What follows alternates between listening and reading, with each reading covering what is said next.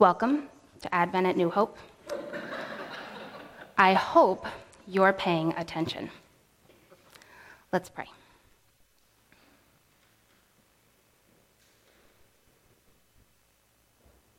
God, you see the depths of our heart and you love us the same. Hallelujah. We are so grateful for this season of waiting and hoping. The annual reminder that you came to our world because you see the broken and the good, because you know we can't fix it, but you can, because you promised restoration, and because you keep your promises. Give us ears to hear, hearts to know, and feet to follow. And God, as I talk this morning, make what is yours stick and what is mine fall away. Please. Amen. So, once upon a time, there lived a man named Ben. Ben was a solid guy, honest, hardworking, and generous. He didn't have a ton of family, but he did what he could to maintain a, a good relationship with his, his one closest relative, the um, son of his beloved uh, deceased sister. Even though, to be honest, the kid was really flighty and resistant to his attempts at help and advice. That worried him. And it kind of annoyed him too. I mean, really, it was like Groundhog's Day, right? Every time he saw this nephew, the kid was broke and couldn't hold down a job, but he was always distracted with some shiny new idea. Hey, let's talk about this thing, right? And he had to be like, buddy, focus. What, do we, what are you doing this month about like food and rent? What's the plan? Can we? Guy just didn't get it, but he tried, you know, because he loved him. And he helped the guy financially sometimes, but sometimes help isn't helpful when you're just enabling someone to keep on not getting it together, you know? He hadn't had great luck in the romance department. One, great love. Or at least that's what he thought at the time. Once the reality of grown up life kind of settled in, she announced herself no longer happy. Apparently, that's a good enough reason to break promise for some people. And she left. Since then, he'd been a little gun shy. Friend wise, guy was an introvert, which, as a thousand BuzzFeed listicles have reminded us all, is not a sin or a personality defect. In fact, it's, it's kind of endearing, right? I mean, and it's, it's really a sign of emotional maturity to know yourself and to be able to say, like, listen, I know you guys are really having fun with your big, loud thing over there, um, and I'm happy for you. I'm not into it. I'm, I'm just going to go to the same kind of quiet pub where I like the food, and I'm going to eat my dinner in peace, process my day, and then go home. He had really clicked with one guy, Jake. Jake was a good friend. They built a business together, and it, it was a really wonderful partnership. They had a lot of mutual respect. They really had each other's backs. They really were, were both decent, honest, hardworking, solid guys. It had been a good season of life. But after Jake passed away, there wasn't really a replacement. So Ben found himself shouldering the business on his own.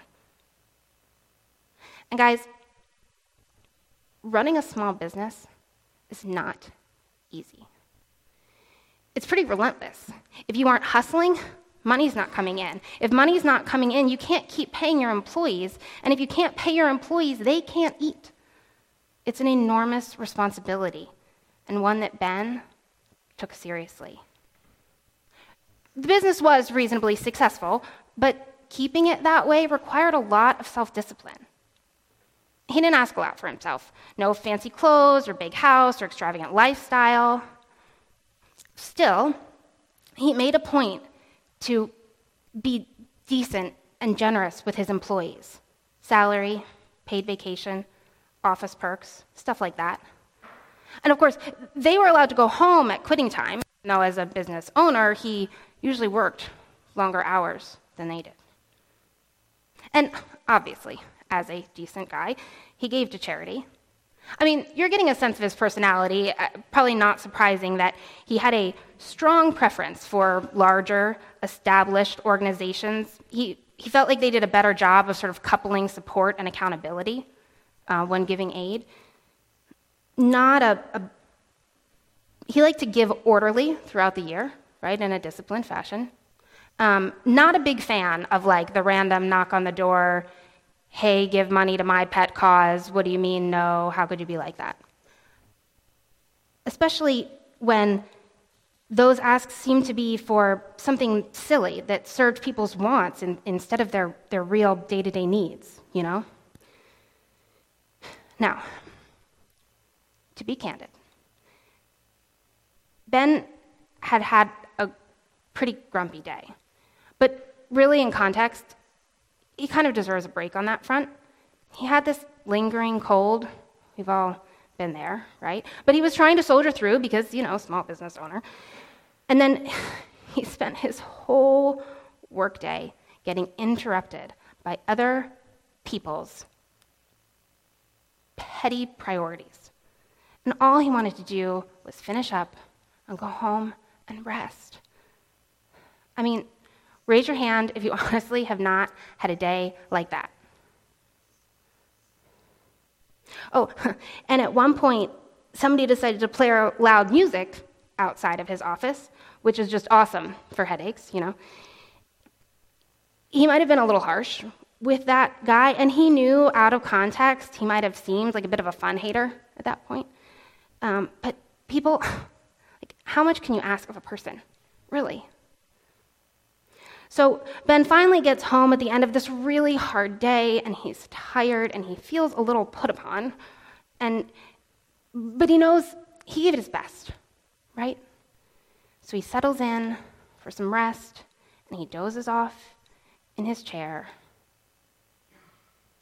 And that's when the ghost of Jacob Marley shows up. Because decent, honest, hardworking Ben is Ebenezer Scrooge. But see, he doesn't know that yet. I mean, he knows it's name. But he doesn't know that anything is wrong with the way he's living his life. He doesn't know that he's being a Scrooge. Or if he does, he thinks that Scrooging is a sign of wisdom and prudence. He, he actually spends the, the first sort of part of the story trying to get everybody else on board. Helpful. And I, I'm not trying to like retcon this into the story. It, he is so sure that everything is fine that when Marley's ghost first shows up with the chains, starts wailing about his misspent life, Scrooge tries to correct him. Right? He says, Marley, you were always such a good man of business. Marley shoots that down pretty quickly. His old friend is not there for platitudes, he is there to deliver the wake up call. I missed this point as a kid. Uh, I also missed this point as a 37 year old until a few months ago when Joe told me that this was the part of a Christmas carol that I was supposed to talk about uh, the, the boring, useless part. And I, I, think I even told Joe when he first proposed it, I, I, totally see how this series idea works for weeks two, three, and four. Uh, but wh- what am I supposed to talk about? Am I just supposed to tell people in weeks two, three, and four, we're going to talk about some stuff, because that's what Marley does. The way I saw it, the plot of A Christmas Carol went something like Scrooge acts like a jerk.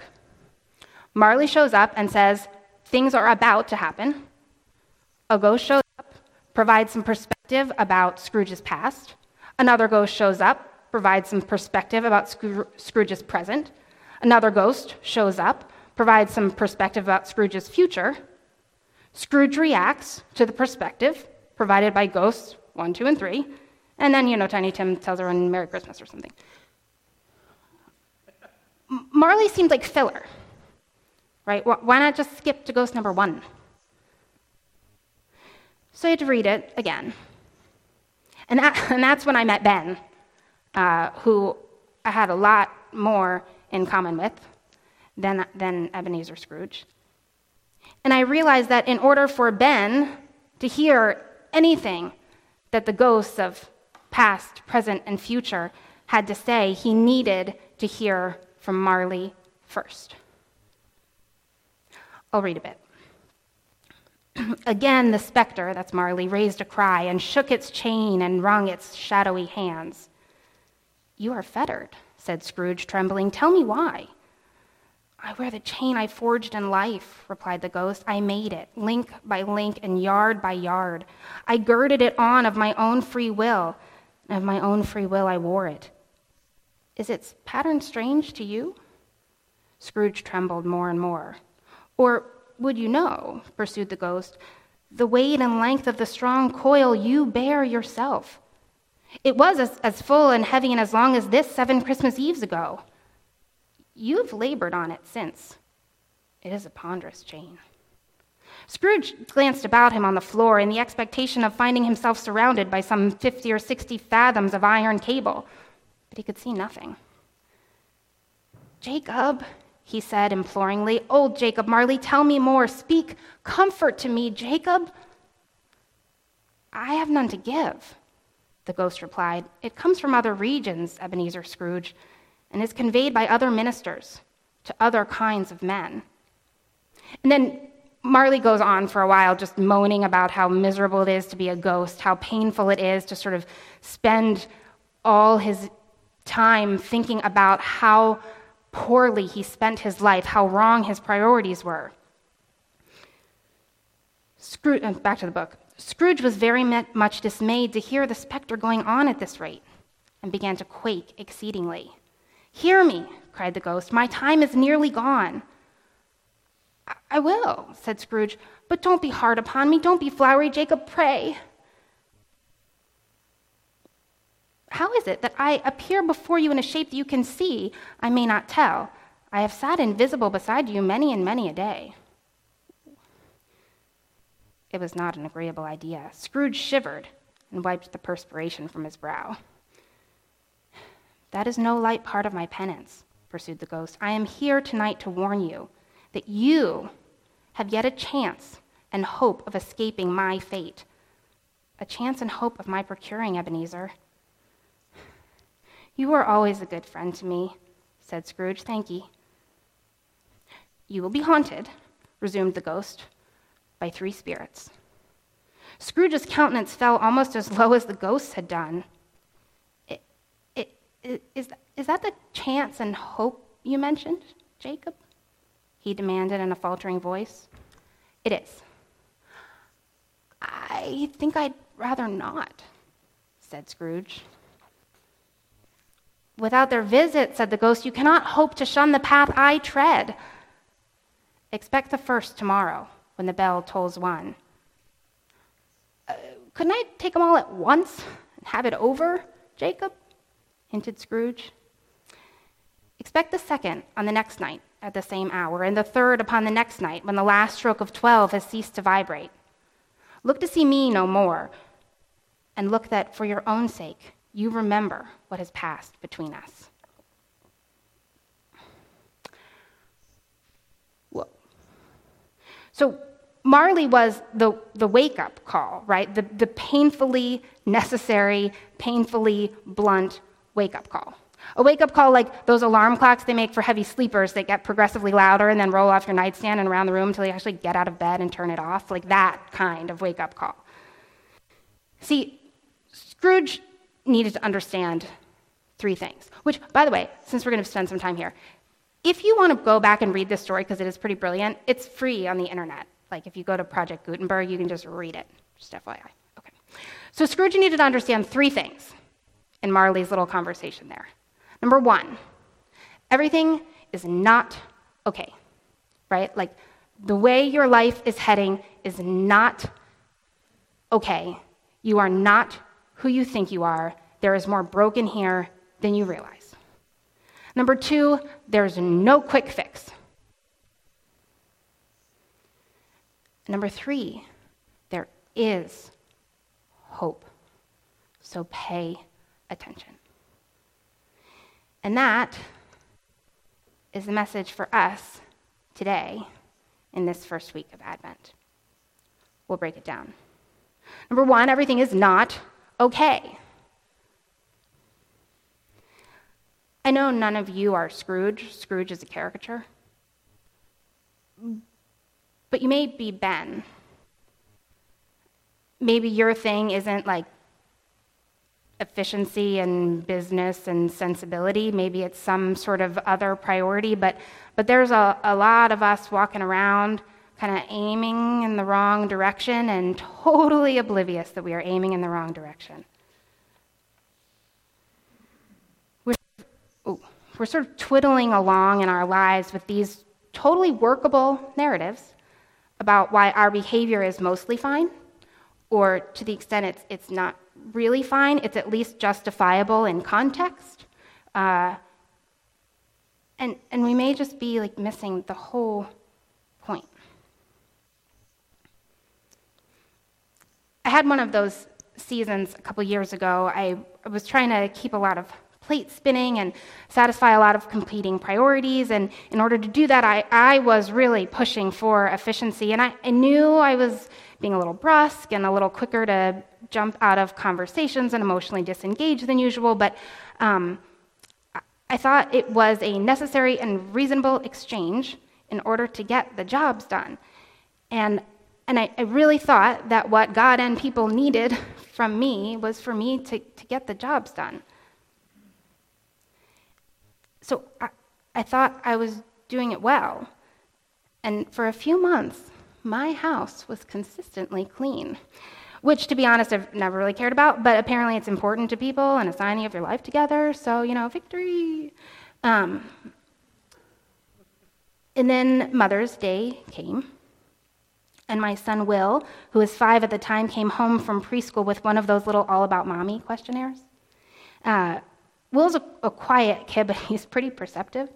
And so he did a good job. He got my age right and my name. And his pick for my favorite food was a, a little quirky, but in context, it meant that he had like really understood a, a story I had told about a food that I loved. Um, the questioner asked what mommy was very good at. His answer was yelling. It asked what my favorite thing to drink was, and he said, grown up drinks.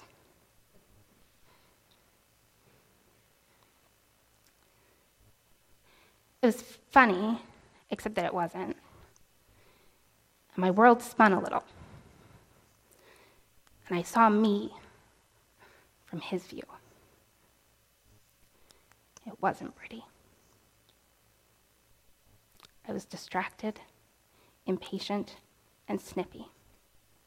There was a lot of heavy sighing. I was hiding behind a phone, not making eye contact. I was clutching a big cup like a lifeline caffeine during the day, wine before bed. And yes, there was yelling too. I thought I was being a good mom as long as dinner was made and laundry was done and the birthday party was planned and everyone had the appropriate matching seasonal jammies and whatever other ridiculous tasks parents are supposed to do. But those things were crowding out delight, affection, and warmth. In retrospect, I, I do think some grown ups tried to warn me, like, hey, is everything okay? What's going on? But see, I, I didn't know what was going on, and I didn't know that everything wasn't okay. I needed the bluntness of a five year old to give it to me straight. I needed a wake up call in order to understand the magnitude of, of the change that was needed. There's some book, I don't know, it's something about business management or something, that explains that we tend to see our own shortcomings as like the result of circumstances and other people's shortcomings as the result of character defects. Right? So like if if if you don't put your grocery cart in the little cart corral, it, it's because you need to re examine your life priorities and, and maybe you're like a self centered deadbeat. I don't know. And, um, but on the very rare occasion when I am unable to put my cart in, in the cart corral, it, it's probably because of some conflagration of circumstances, like I'm late for a work call and some kid is in the car crying and, and I have a cold and my coat is in the car, blah, blah, blah. and at those times, people who choose to judge people for leaving their carts in a reasonable and safe alternative location really need to check their hearts and stop being so judgy. You know?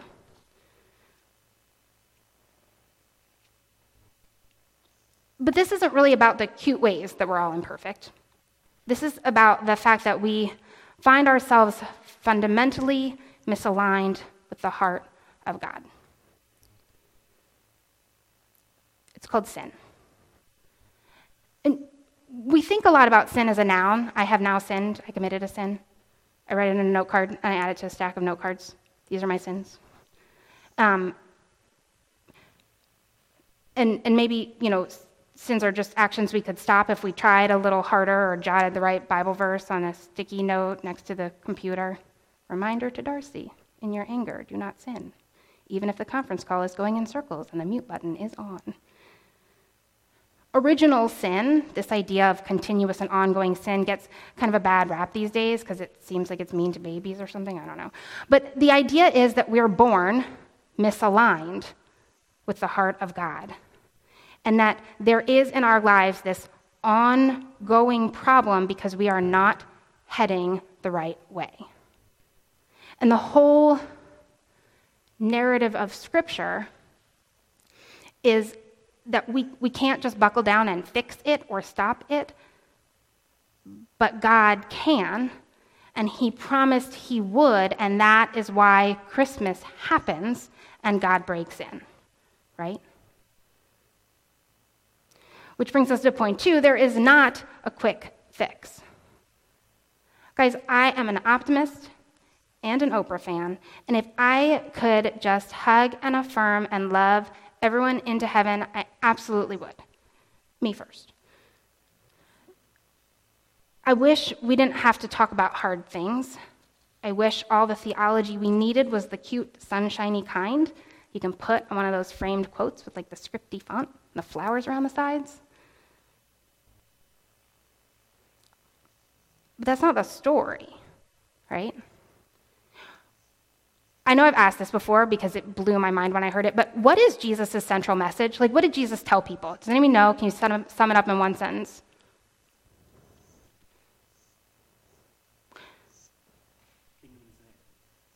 Repent, for the kingdom of God is at hand.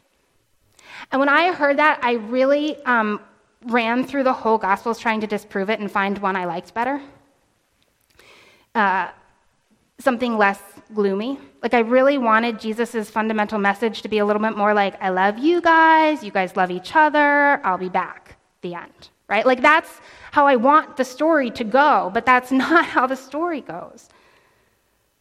And that's what Scrooge wanted Jacob Marley to tell him. Right? Think about some of the things he said. Speak comfort to me, Jacob. Tell me it's going to be okay. Don't be hard upon me. And then when Marley tells Scrooge he's come to help, Scrooge is like, Oh, I knew you're a good friend. And then Marley's next line is, So three ghosts are going to haunt you. Right? And Scrooge's reaction was, Is, is that the hope that you were speaking of? It gets worse. The ghosts are going to come one at a time, spread out over multiple days. And what does Scrooge ask? Can I have it all at once and be done with it? I'm Team Ben on this one. I wish it was easy. And I, I, don't, I don't want to confuse the gospel here. So, salvation, the process by which, you know, God removes our sin and makes us blameless, that is immediate and permanent, and I'm not trying to confuse that, so let's be clear. Is the work of God, not of man. But what we're talking about now in Advent is, is this larger narrative of, of God's story in our world of, of God creating us and loving us, of us becoming broken because of sin, of God promising that He is going to come into the world and take over again as King, and that He is going to set wrong things right. And that is a story that we think can change your life. Just like Marley knew that, that if, if Scrooge really heard the story of his own life, if he really listened to these ghosts, that that story would change his life.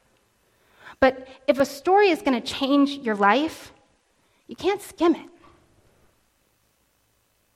You have to marinate in it. You have to read it more than once. You have to sit with it. You have to go slowly. You need to soak it in. It's not painless, and it doesn't happen by sweeping the hard bits under the rug. God is turning us back in the right direction, right? We're misaligned, and He's kind of recalibrating us. But that's a continuous process. That happens over and over again. And in order for us to participate in it, we, we need to be hearing Him. We need to be rehearing the story and, and, and understanding where we're supposed to be headed, and we need to do that over and over again. That's what the Christian life is, right? That's what sanctification is. After I got Will's Mother's Day craft, um, I confessed to my kids that I was off mark. And I declared it the summer of love. And we pulled out 1 Corinthians 13, and we started talking about it a whole lot. And it turns out one summer is, is not long enough uh, to really get 1 Corinthians 13, so we kind of bled that into fall. And then it turns out that like six months is not really long enough to get 1 Corinthians 13. I think at that point I still was uh, forgetting the line, love is slow to anger, every time. The irony of that was not lost on my children. Um, so then I declared love the word of the year for 2018. And, and in our family, we've been living 1 Corinthians 13 for a year and a half now because we need to.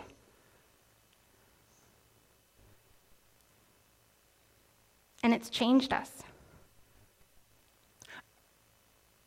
it's not the end of the story. Like, we're still have some work to do, and there's still some yelling, but we have realigned, and it didn't happen because of one moment. It happened because of a thousand moments. It happened because of a process of, of letting the story soak in over and over again. And that brings us to point three. There, there is hope, really. Because this story of God breaking into our world isn't just a story, right? It, it really happened. He really did. He's really real. He's really in charge, and he really does keep his promises. And so we can always have hope no matter where we are, what's going on, how big the problem is, that the restoration is coming. It is. We just have to look in the right direction, you know? Psalm 33, 16 through 22 says this No king is saved by the size of his army, no warrior escapes by his great strength.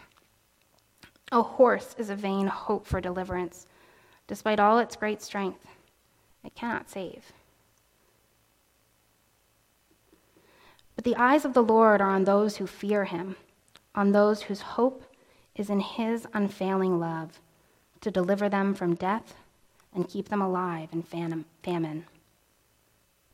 We wait in hope for the Lord. He is our help and our shield. In him our hearts rejoice, for we trust in his holy name.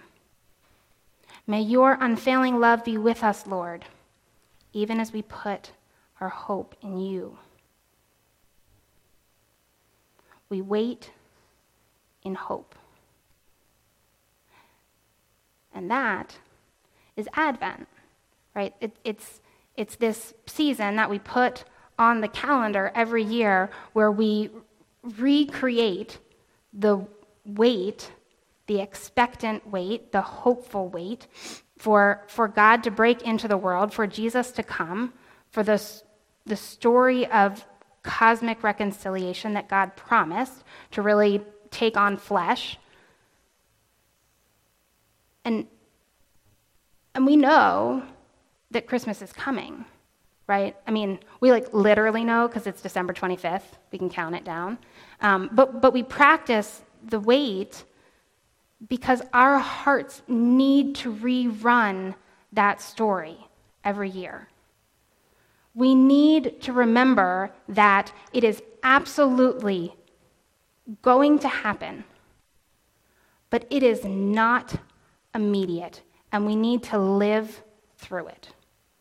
We have things that we need to work out in our own life stories to help us understand really why Jesus needed to come for us, what the stakes were, what it means, and how we live because of it.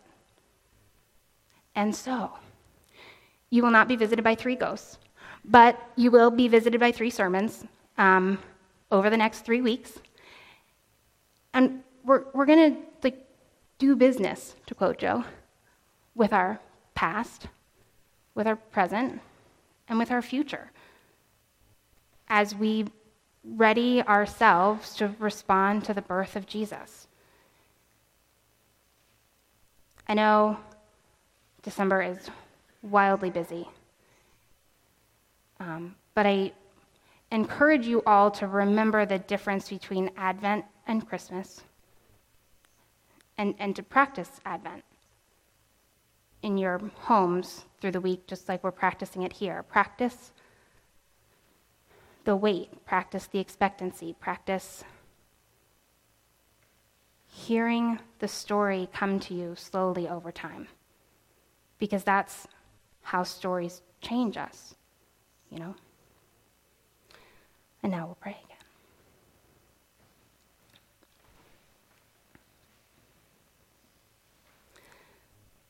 God, we do wait and hope for you. We know and we ask you to help us remember that you are our help and our shield. Let our hearts rejoice in you and let us trust in your holy name only. May your unfailing love be with us, Lord, even as we put our hope in you. Amen.